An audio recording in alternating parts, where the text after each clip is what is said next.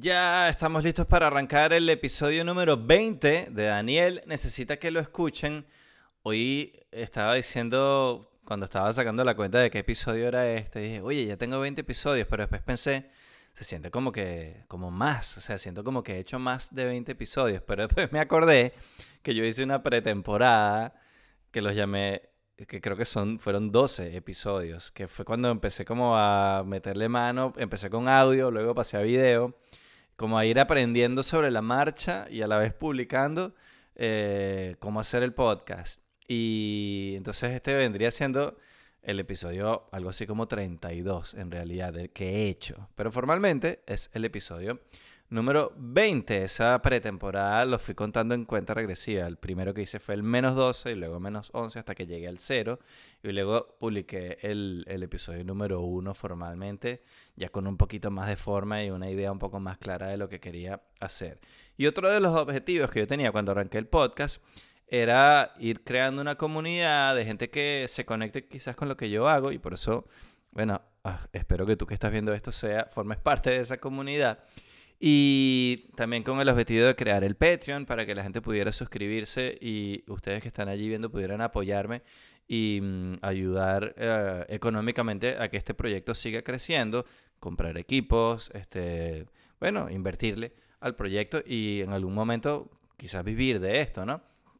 Y entonces ya creé el Patreon. La semana pasada arrancó mi Patreon y quería agradecerle porque hubo tres personas que se, que se suscribieron al Patreon antes de que yo publicara nada. O sea, apostaron eh, y eso me conmovió mucho. Yo sé que suena cursi, pero la verdad que me motivó muchísimo a arrancar y a editar más y a grabar más. Y tú sabes, me sentí como más comprometido con el proyecto porque sentí, oye, ya hay por lo menos tres personas que están ahí dispuestos a pagar y esperando que yo, que yo publique lo que ofrecí que iba a publicar lo que había ofrecido para ese primero era el primer episodio de Rodando Material, que es el otro proyecto que estoy eh, publicando, eh, este viaje que hice por carretera por los Estados Unidos y en cada ciudad donde me paraba hacía, eh, buscaba un open mic de comedia, de stand-up comedy y hacía cinco minutos de stand-up comedy o el tiempo que me, que me dieran. En algunos me dieron cuatro, en algunos me dieron un poquito más, pero siempre es básicamente cinco minutos. Y eso lo estoy compartiendo. Además que... Mm, eh, estoy publicando un episodio que es el de la ciudad con pequeños adelantos de lo que hice en el stand-up comedy y la semana siguiente publico los cinco minutos completos de esa ciudad y ahora estoy eh, decidí que iba a invitar a comediantes a ver ese video conmigo porque sobre todo los primeros me fue muy mal, estaba empezando, estaba aprendiendo cómo decir esos chistes que, que estaba escribiendo. Eh, soltando la lengua en inglés, un idioma que no es mi primer idioma. Eh, y entonces no quise publicar simplemente la rutina así porque yo la vi y la verdad que no me gustó. Eh, sufrí muchísimo viendo ese video. Y quiero invitar a comediantes a que analicen esas, esas presentaciones conmigo. Y les estoy dando luz verde a que digan lo que quieran. Si se quieren burlar de mí, de lo mal que me fue y hacemos un medio rose ahí, lo hacemos. Si quieren darme críticas constructivas, las recibo. Eh, en este caso nos reímos mucho los dos de lo mal que me estaba yendo, pero conversamos cosas bien interesantes sobre cómo es hacer comedia. Así que los invito a que se suscriban al Patreon porque voy a ya está publicado el primer episodio que fue Pompanovich, que fue un episodio como de calentamiento, y eh, ya está listo lo otro que voy a publicar, que es la presentación que hice en Pompanovich, que es por acá cerca de donde yo vivo. Y después de ahí empecé a agarrar el carro ya más hacia el norte. Pero le quería agradecer entonces a mis tres Patreons. Ahí hay tres niveles y casualmente se escribió uno en cada nivel. Eh, en el nivel más bajo, eh, que no por eso los quiero menos, que ese nivel se llama Te apoyo pero no tanto, está Jesus, que es un, un seguidor que heredé, si no me equivoco, de Nos Reiremos de Esto. Yo había oído su nombre allá porque él participa mucho y forma parte de esa comunidad hermosa que tiene la gente de Nos Reiremos de Esto.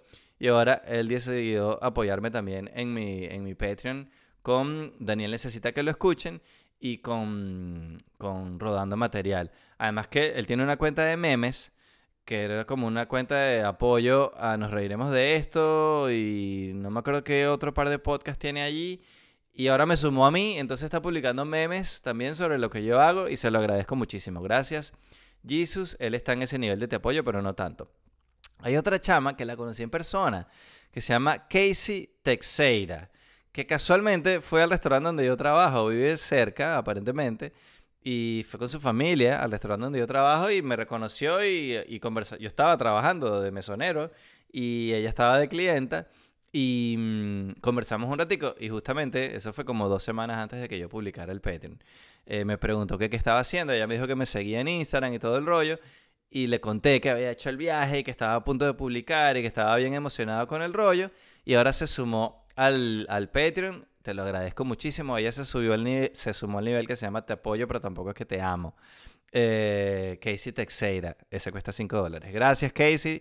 Te lo, te lo, agradezco muchísimo y me encantó conocerte. Eh, y tengo otro nivel que lo puse ahí como por.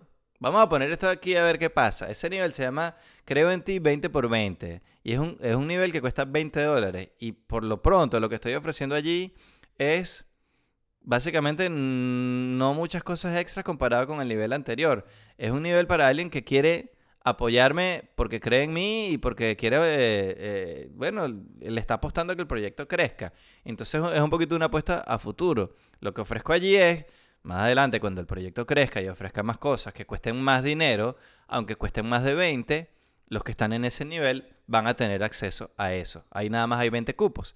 Bueno, se inscribió una persona que la verdad que no me lo esperaba. Es Daniel Lara. Chamo, gracias, pana. Te lo agradezco muchísimo. Él también tiene su Patreon, por cierto, y crea muchísimo contenido. Está en Alemania. Así que, mm, Daniel, gracias por sumarte a mi Patreon. Así que a los tres, Jesus, Casey y Daniel, los quiero mucho y muchísimas gracias. A los que no se han sumado al Patreon, bueno, por favor súmense que ya hay contenido exclusivo de todos los episodios de Daniel que necesitan que lo escuchen y de Rodando Material. Yo publico una versión gratis para YouTube que pronto creo que va a tener publicidad. Estoy en conversaciones por allí con un patrocinante. Y la versión de Patreon no va a tener publicidad y, mm, va a ser más larga y va a haber contenido exclusivo que solo voy a publicar en Patreon. Así que el link está en la descripción de todos los episodios. Los espero por allá, espero que les guste. Y para el episodio especial que les comenté que estaba haciendo para Patreon, que quise invitar a un comediante a analizar ese primer mm, eh, show que hice de stand-up, eh, tuve una conversa con un comediante guatemalteco que trabaja más que todo en inglés, pero también lo hace muy bien en español y me parece comiquísimo. Lo conocí aquí en los circuiticos de, de comedia que están alrededor de Miami. Él se llama Tarek, no se asusten. Este es un Tarek que es de los nuestros. Los que son venezolanos entienden esa referencia. Él se llama Tarek Turkman. Muy cómico. Y entonces esa conversa que hice para el episodio especial quedó tan buena y se fue alargando, se fue alargando, que decidí incluir una parte en este episodio de Daniel Necesita que lo escuchen. Y mm, además de conversar sobre los orígenes de la comedia, también rebotamos ideas. Yo les comenté una idea de un chiste que estoy trabajando y él me dio su opinión y lo trabajamos juntos. Y él me comentó una idea buenísima que tiene, por cierto. Y yo le di eh, algunas ideas de cómo pudiera trabajar ese chiste. Eh, es lo que hacen muchos los comediantes, trabajar el material y rebotar ideas. Así que mm, así arrancamos este episodio de Daniel necesita que lo escuchen.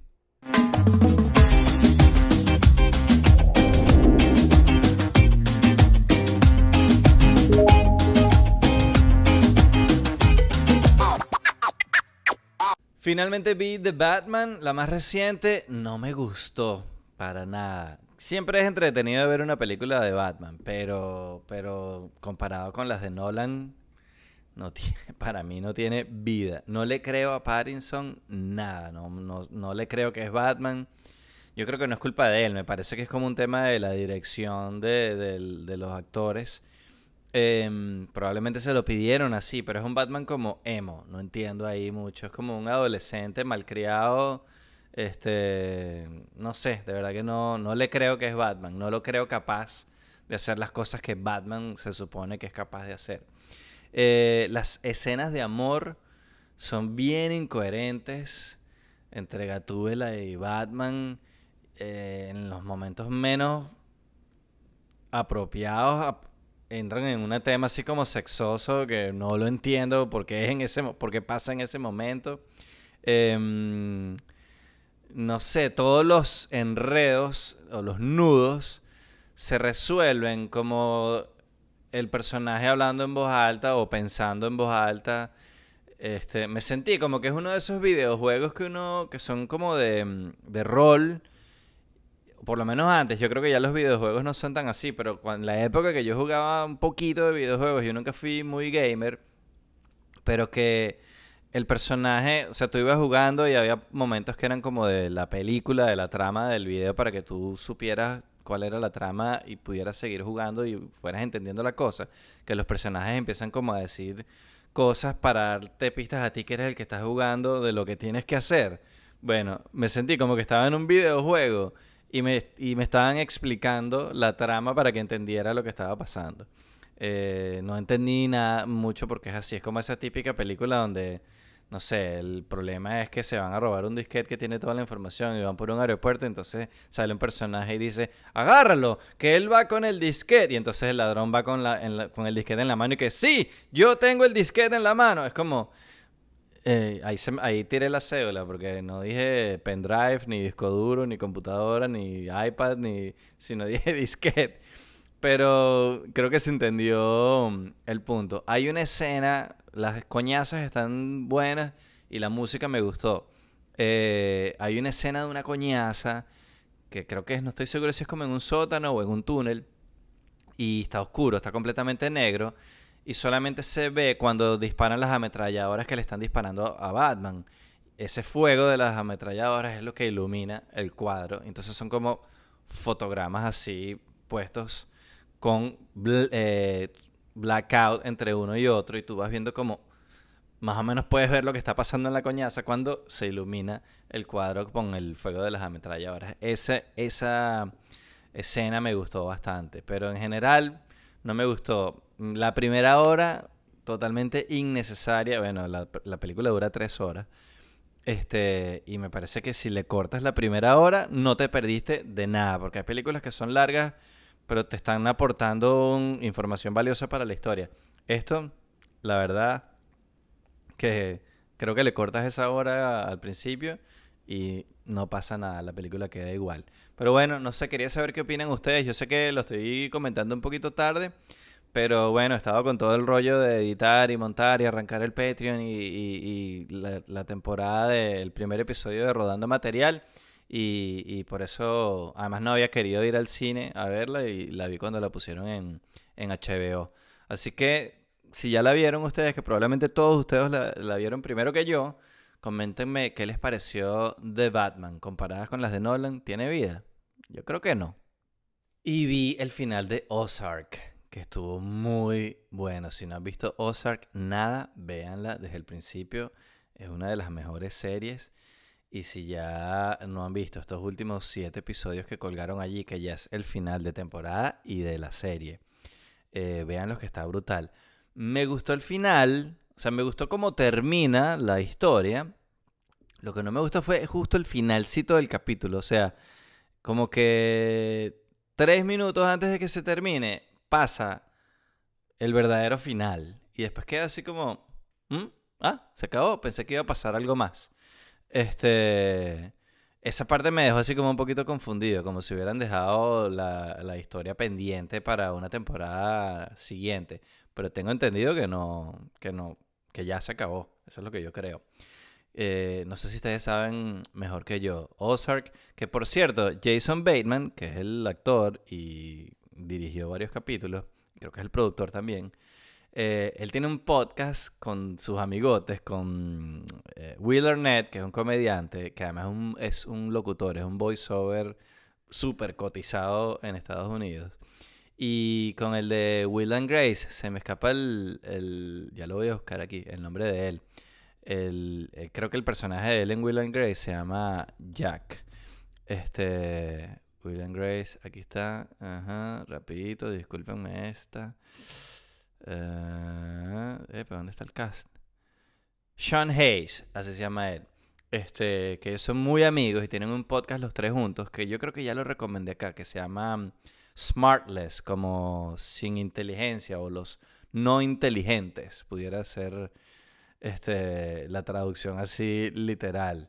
Este, mm, y son cada semana uno de ellos trae un invitado que normalmente está por Zoom y mm, los otros dos no saben quién es. Entonces el único que se puede preparar con preguntas y cosas es el que lo está trayendo. Y en el intro, los otros dos, cuando el que sabe quién es empieza a describir quién es el invitado, los otros dos tratan de adivinar. Pero son ellos que tienen una dinámica muy buena y se chalequean muchísimo entre ellos. Eh, bueno, conversando con alguien súper talentosísimo. Y mm, de verdad que está bien bueno ese podcast. Si no lo, no lo han escuchado, se llama Smartless. Está en todas las plataformas. Ahora entraron en un modelo de suscripción y yo creo que el, el episodio más reciente solamente lo pueden escuchar los que están suscritos, los que pagan. Pero entonces cuando publican el, el de la siguiente semana, este lo liberan. Entonces, si no les importa escucharlo con una semana de atraso, no tienen que estar suscritos.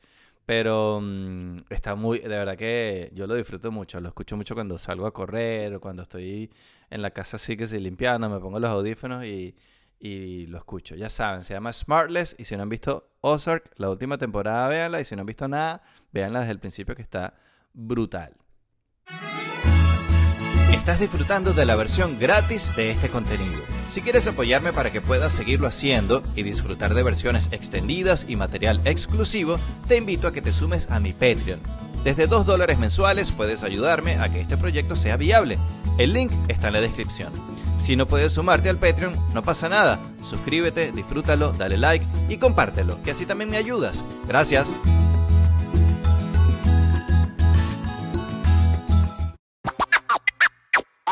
Ahora voy a, compartir con ustedes una conversa que tuve con un comediante, él es guatemalteco y mm, él trabaja más en inglés que en español, pero lo hace muy bien en español también. Se llama Tarek Turman, es comiquísimo. Yo lo conocí en uno de estos open mics que, a los que he estado yendo para trabajar el material en el que estoy trabajando y me pareció que es súper, súper cómico y eh, lo llamé para el episodio especial que les comenté que eh, hice para Patreon en el que analizamos, eh, quería llamar a un comediante para analizar esos primeros cinco minutos de, stand-up que, hice, que salieron mal, como normalmente pasa cuando uno está empezando. Y entre él y yo, bueno, nos reímos y analizamos cómo, cómo había salido la cosa. Que además yo no sabía, él da clases de stand-up comedy en el Villain Theater. Entonces terminó casi siendo un taller lo que hicimos allí analizando la cosa. Eh, ya aquí van a estar todas las coordenadas de él. Y esa conversación que tuve con él para ese episodio especial estuvo tan buena y nos pusimos a hablar de comedia y de los orígenes de la comedia. Nos pusimos a rebotar material. Yo, yo trabajé un chiste mío con él y él, él me dio sus sugerencias y él me comentó un chiste, una idea que él está trabajando y yo le di algunas ideas. Todo eso quedó una conversación tan buena y tan gorda y tan larga que... Upa, decidí incluirla entonces en este episodio de Daniel Necesita que lo escuchen. Así que aquí va la conversación con Tarek Turkman. Es un Tarek, pero un Tarek mucho más agradable que ese en el que ustedes están pensando si son de Venezuela. Vaya. Ah, tú estás diciendo, a veces muchos decimos, ah, aquí, you know, tenemos que probar el puro bar, hasta los shows bien pagados son para turistas borrachos. Claro. Pero por lo menos yo nunca he ido. Yo nunca he ido al Villain Theater. Los borrachos. O sea, lo que tú estás diciendo es cierto. O sea, claro, tienes que, you know, cortar tus chistes para que no pierdas a la gente, porque la gente borracha no puede seguirte, pero igual tienes que hacerlos reír. Eh, todavía puedes contar un chiste dark o de contenido fuerte eh, y, y que pegue. Yo creo que en esos shows así donde no es un club de comedia, tienes que utilizar mucho ese recurso de, a ver, ahorita la cosa está enredada con el aborto, ¿quién está de acuerdo? ¿Quién está en contra? Y como que involucrar un poquito a la gente. Entonces, ¿quieres saber lo que yo pienso? Yo pienso esto, págata. Que es distinto a un show de, en un show de comedia no tienes que hacer eso porque la gente ya está involucrada. Ya, que ya está abierta contenido. Y, pero sí, claro que sí, tienes toda la razón. O sea, em, y lo que es crowd work o trabajar al público es 100% necesario en Miami. No solo en, los bares, también en los teatros, pero más que todo en todos esos bares. Claro. Yo nunca he ido al Villain Theater, pero... Crowdwork y les meto mis chistes con el crowdwork. Pero no lo dejo de hacer porque digo, oh, you know. Yo no soy más... que tiene muchos chistes de, de una frase, one-liners. Y me contan contar historias, me vuelvo personajes, entonces me costó mucho.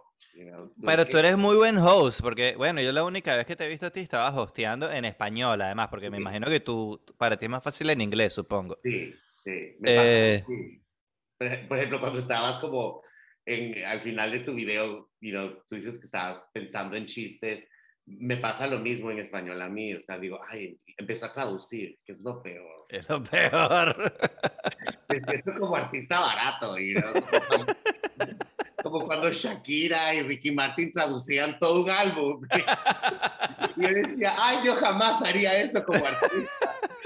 Fuck you. Sí, Tony Braxton cantando en español, ¿te acuerdas? Igual, así me siento. Bueno, hey, Cristina Aguilera creo que está sacando un disco en español ahorita. Y, es, y lo poco que vi es, está, además que hay varias canciones compuestas por amigos míos. Hay, que hay una canción compuesta ahí por Servando, creo. Y, y, pero lo que yo escuché a ella cantando en español... El no es malo. ¿Me entiendes? Lo que pasa es que la interpretación no te la, no te la crees. Es que el español de ella es muy malo es muy malo su español, no lo ha practicado para nada. Y no solo es que es malo, pero ella ya canta de una forma exagerada. Sí. En inglés, ¿me entiendes? Entonces le metes eso con el español y dices, ay, no sé, como sí, de que mi primer idioma es español. aunque he hablado y he trabajado más en inglés en mi vida, eh, no, no, no, es muy difícil. Es que es muy raro, que en, en comedia no, no es un problema porque ese, tu acento pasa a ser parte de tu personaje, pues. Bueno, no sé si has visto o escuchado de Francisco Ramos, el venezolano. Muy bueno, muy bueno. Estuvimos en Vila, man, y el man... La partió, la partió. Y todavía tiene su acento, y, pero ya desarrolló todo su... Y hace mucho crowd work. Sí, pero él hace, él... Yo siento que mi acento es parecido al de él. Pero, pero él ya tiene mucha más velocidad en inglés, o sea, él habla corrido. yo, hay diferencias de experiencia. Yo me tranco. Pero, sí, pero todavía ves que tiene su acento y si hace un error lo vuelve un chiste. Pues es que a quién se me parece el estilo de él, se me parece a Sebastián Maniscalco, es que se llama él, que es buenísimo. ¿Sabes quién es? No. Sebastián ahorita está creciendo mucho, está haciendo, ya está haciendo arenas de miles de personas. Este, en inglés. Él es, eh, creo que es de Nueva York o de New Jersey, italiano, americano. Pero no por el acento, la actitud, la manera, oh, el, oh, I know who he is. Sebastian, sí, sí, sí. El estilo de Francisco se me parece a Sebastián. Sí. Que estás como molesto, como quejándose todo el tiempo de algo y haces como gestos así, como apura la cara y pone las caras así y tal. Él hace mucho eso. Sí, entonces tus palabras no son todo, ¿me entiendes? Eh, y los dos, Francisco y Sebastián, son muy concisos. Sí, total. ¿Me entiendes? Había otro comediante famoso muy bueno que ha trabajado con Francisco y sale en Netflix y es increíble y le fue muy bien también en Miami. Pero Miami, que es una ciudad muy de crowd work, de molestar al, ¿me entiendes? Francisco le fue mucho mejor porque Francisco entendía eso. ¿Quién era el otro? El otro era Carlos Santos. Ah, ese no lo conozco. Él, buenísimo, más que todo es actor. Y él salió con Francisco en la serie Gente Five. Ok, ok. Pero, no, y los dos lo hicieron excelente en Villain, pero Miami es un crowd work city. claro. llamarle la atención al público la tienes que involucrar. Y la gente es bien metida y la gente quiere estar involucrada. A veces sí. hay que callar. Sí, sí, totalmente. ¿Verdad? Eh, tú sabes que yo ahorita... español, entonces, pero me lo vi a él entender eso los cinco minutos que, que vio a otro comediante estar antes que él. Eso sí, también Francisco vio a todos los comediantes que estuvieron como parte de su show, que me pareció increíble, pero él lo vi haciendo la, la ciencia y la matemática. Claro, estudiando. Sí. Claro, eso es importantísimo. Tú sabes que ahorita que dices lo del acento que pasa a ser tu Hay un chiste que ese yo no lo he echado, no lo uso en ninguna rutina, fue algo que me pasó en el trabajo. En- yo trabajo como mesero y todos mis, en ese trabajo que yo tenía, mis, todos mis compañeros son gringos, ninguno hablaba español. Y un día se me acerca una clienta borracha, pero caminando, yo, no era mi mesa, yo no la estaba atendiendo, se me acercó y me está pidiendo, me está diciendo algo. Hay muchos términos del inglés, de- del día a día de ser mesonero, que yo no los conocía, la, en- en- palabras que yo no había oído antes o expresiones que yo no conocía. De hecho, yo la primera vez que busqué trabajo como mesonero fue para practicar el inglés, justamente, para tener que hablar inglés todo el tiempo. Y viene esta muchacha borracha, y así como coqueta, tratando como de seducirme. Y ¿sabes cuando las mujeres se ponen así que quieren seducir a un policía para que no les ponga el ticket?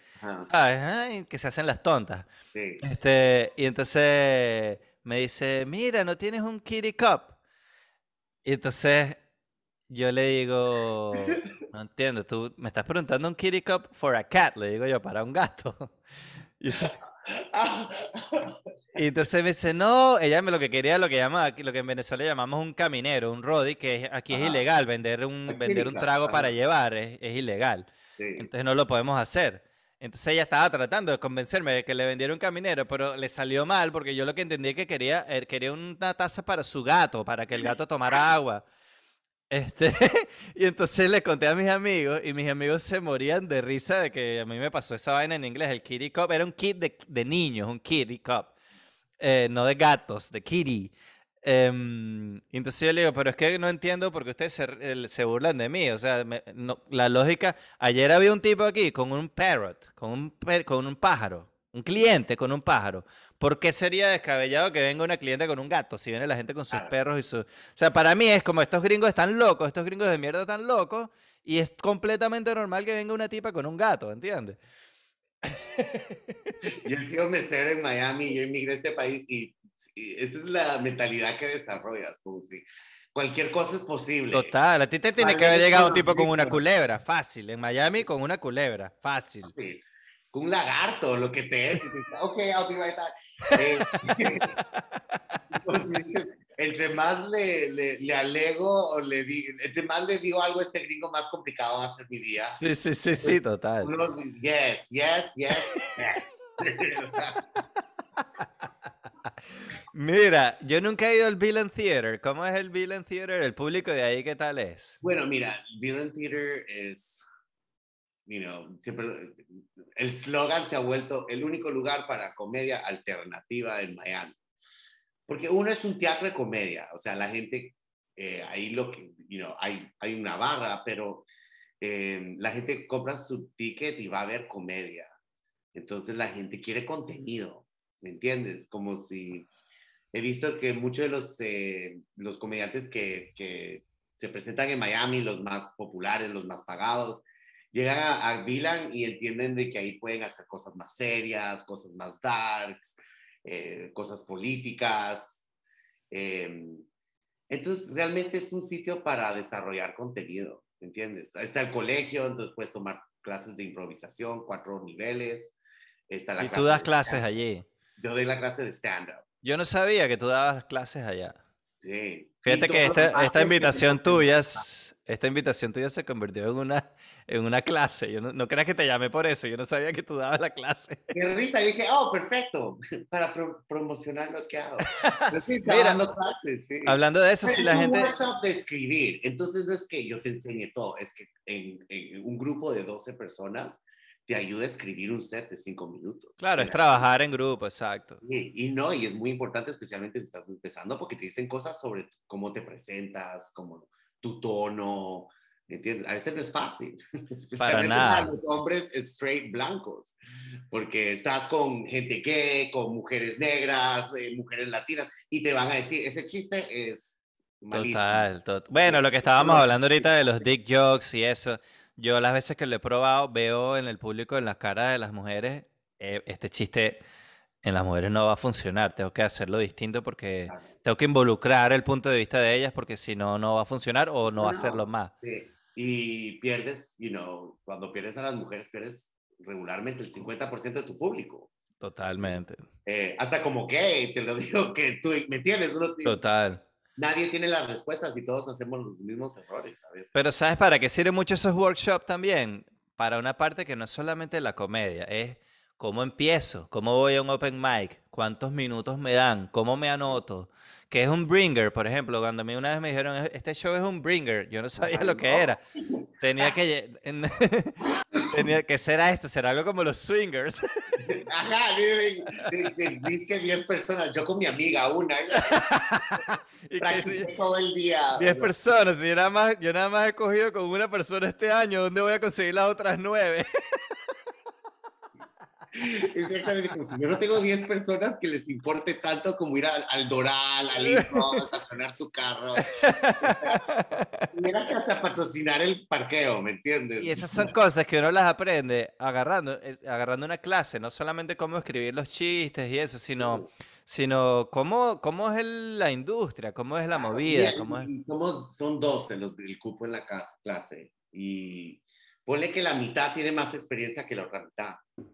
Entonces, pero son, es, es- ese, es bueno para ambos lados la perspectiva de ambos, ¿me entiendes? Porque todos los nuevos aprenden de los que tienen más experiencia de a qué mics ir, cómo ir, eh, you know. eh, ya inmediatamente ahora tienes un grupo de amigos comediantes, you know. Total. Y el que tiene experiencia se nutre de los nuevos Porque Probando chistes, fresh, y de ¿me repente el, el nuevo lo está viendo desde la perspectiva del público. Mira, este chiste de verdad que no deberías hacerlo porque Ah, es no, demasiado ah, No, machista. lo entiendo, está viejo. eh, Sí, o ya lo han hecho mil personas. Yo he visto mil especiales y hay tres comediantes, como me dijiste tú ahorita con, con Wanda Sykes. Un chiste que yo hice, que se me ocurrió a mí, de un- se parece mucho a lo que ella hizo que yo a no había gente visto. se les ocurre lo mismo, no es que se copien ni nada, pero sí. Y, y- y mira, y hay, y hay muchos chistes, que, por ejemplo, cuando me ibas a decir el chiste del mesero y de hablar con gente, por ejemplo, aquí todo el mundo hace un chiste haciendo latino, aprendiendo el idioma de, de cómo pronunciar la ciudad Fort Lauderdale. Ah, bueno. Yo vivo en Fort Lauderdale. Escucho un latino decirme otra vez cómo pronunciar Fort Lauderdale, me voy a matar porque ya lo escuché 20 Y, y yo vivo en Fort Lauderdale. y todavía no lo dices bien. No. No lo digo bien, me cuesta muchísimo. Porque nadie sabe cómo decirlo. Hasta los gringos, los gringos dicen Fort Lauderdale, dicen como pero no dicen Fort Lauderdale. Pero ¿me entiendes? por ejemplo, y ese chiste, siempre, siempre un estudiante con ese chiste como si no, ya, ya lo escuchamos. Sí, ya sabemos Pero, para dónde ¿Me va. entiendes? Es que Pero- nada peor que el comediante empiece con la premisa del chiste y ya tú sepas cómo va a terminar. Hay veces que hay chistes que yo no he escuchado nunca, pero el, el comediante lo vende muy rápido y ya tú sabes cómo va a terminar. Claro. Porque tú eres tú como comediante siempre estás buscándole la vuelta a las ideas. Sí. Y tú escuchas a alguien decir algo y tú dices, esto puede terminar de esta manera. La- y justamente el trabajo de uno es sorprender al que piensa así. Claro, No, claro. no terminó como tú pensabas, terminó asá. Sí. Y, y es casi, pero me gusta como el antítesis de ese chiste, que es agarrar el chiste y cambiarlo totalmente o darle una perspectiva nueva. Totalmente. Que la gente crea... es- Qué pendejos son esos latinos, la palabra no sé qué es mucho más difícil que Fort Lauderdale, algo así, ¿me entiendes? Como si darle otra toma. Ahí ya tienes un muy buen chiste, pero eh, ahí, ahí también te das cuenta, por ejemplo, cuando enseñando y estando alrededor de gente muy joven que quiere hacer eso, quién tiene la habilidad natural y quién no. Hay gente que solo dice, ah, voy a ser chistoso, entonces voy a hacer el chiste Fort Lauderdale. Pero después está el comediante artístico que ve lo más chistoso, que es que este man cree que eso es chistoso. Entonces saca un chiste tan deep, y no que uno dice, esa es comedia. Y no, Total. el chiste al chiste del chiste. Y hay gente, y hay gente que es, que eso me pasa sobre todo con mujeres, que son cómicas naturalmente contando algo que les pasó. Ujú. Entonces tú le dices, chama, si tú te sientas a escribir esa historia y a reescribirla y a reescribirla y a reescribirla, vas a tener un beat de tres o cuatro minutos espectacular. Pero no se sientan, creen que se- a pararse ahí a contarlo ya es suficiente. No, mira, sí está cómico el cuento para Sí. contárselo a tu tía. Pero, pero ese cuento, ahí tienes Pero material. tía ya la tercera vez te va a decir, mira, sé más concisa, reduce. no, ¿me entiendes? Es, pues sí, es la verdad. O sea, te- tienes al man carismático que llega con todo y sabe presentarse, pero el contenido está demasiado complicado.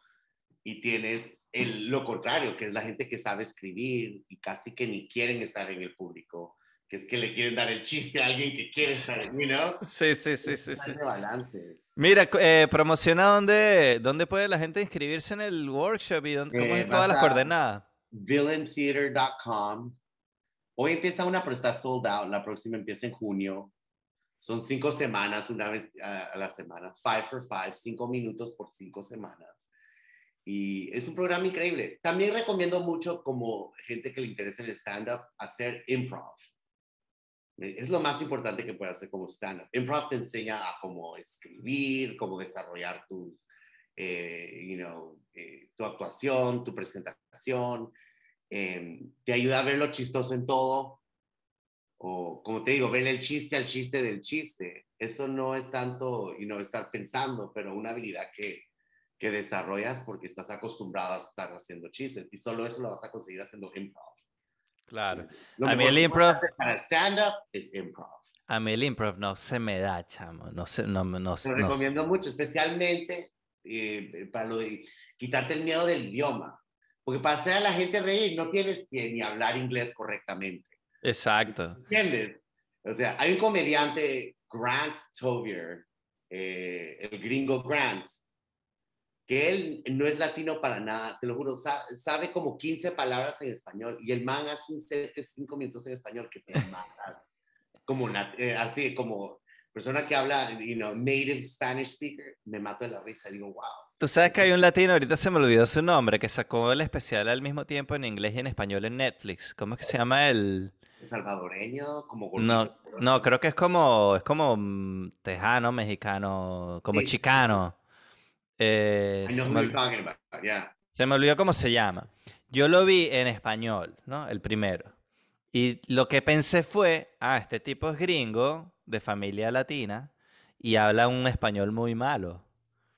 Este, eso es lo que yo asumí. Déjame verlo en inglés, que seguramente en inglés el tipo habla inglés perfecto. Resulta que el tipo habla feo en inglés también, el tipo habla feo en los dos idiomas. Y ese es súper... Ese. El tipo habla feísimo en los dos idiomas. Y, y ese es su personaje, ese es su estilo. Y ya, yo pensaba que yo estaba viendo la versión chimba en español y ahora había una versión buena en inglés. Sí, sí, sí. Qué risa, porque yo no quería hacer stand-up en español, aunque sea mi lengua nativa, no es, la, no es la lengua en la que estaba escribiendo y todo, pero parte de verlo a él dije, ah, me voy a atrever, porque no tengo que hablar un español perfecto, no tengo que ser gramáticamente 100%, porque también yo soy un mayamero y aquí nadie habla gramáticamente 100%. Total. Sí. Y Bueno, también, you know, tú eres venezolano, yo soy guatemalteco. Si yo te hablo como guatemalteco, no me vas a entender nada. ¿Me explico? O sea, tenemos Total. que desarrollar un... Depende de tu público. Yo he hecho shows donde el público es venezolanísimo. Cla- bueno, ahí fue donde yo te conocí. Claro, y es por mi conocimiento de la cultura y que tengo familia que puedo hasta hacer un poco el acento o puedo decir cosas, ¿me entiendes? Sí, mándale. es challenge que tenemos en Miami con la comedia en español, que es muy... Claro, que cada quien lo lo- los acentos y las palabras distintas de cada país. Pero bueno, eso lo podemos hablar en otro capítulo. Y aquí estamos cerrando, estamos terminando. Eh, Tarek, eres ahora un Tarek que sí te vamos a querer en Venezuela. Porque hay, hay varios Tareks. las cosas para todos los Tareks. Ya tú sabes. ¿Cómo se dice? ¿Tarek o Tarek? Eh, el nombre es Tarek, Porque en Venezuela les decimos Tarek. Yo no sé pero por los qué. latinos dicen Tarek, Tarek. Eso es todo Venezuela, eso es con acento venezolano. Tú me tienes que decir Tarek. Es que lo decimos con odio, Tarek. Tarek, Porque es sí. como... Cuando me mudé acá, solo los venezolanos sabían pronunciar mi nombre. Yo feliz. Después te enteraste por qué. Sí, después les dije yo, oh, ok. Por razón nadie me quiere. Oye, Tarek, gracias, chamo. Un abrazo. Hey, llégate al. Open Mic la semana que viene, martes, 10 pm. Eh, De, en el Vilan. Sí, si puedes, llégate. eh, Yo trabajo los martes en la noche, pero lo que puedo... ¿Es todos los martes? es todos los martes de 10 a 12. Ok. So, Yo puedo tratar de pedir, cuadrar un martes el día libre y me voy un martes para allá. Podemos pasar ahorita al otro que te comenté, probar una idea. Yo tengo un chiste que es eh, justamente eso. ¿Qué miedo tenías tú cuando eras niño? Entonces hay gente que le tenía miedo a la oscuridad, hay gente que le tenía miedo al coco, de Boogeyman, lo que sea.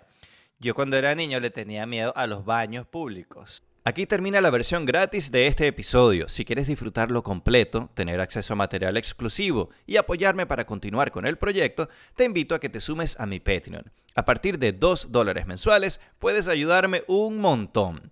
El link está en la descripción. Si no puedes sumarte al Patreon, no pasa nada. Espero que te lo hayas disfrutado. Dale like, suscríbete y compártelo, que así también me ayudas. Gracias.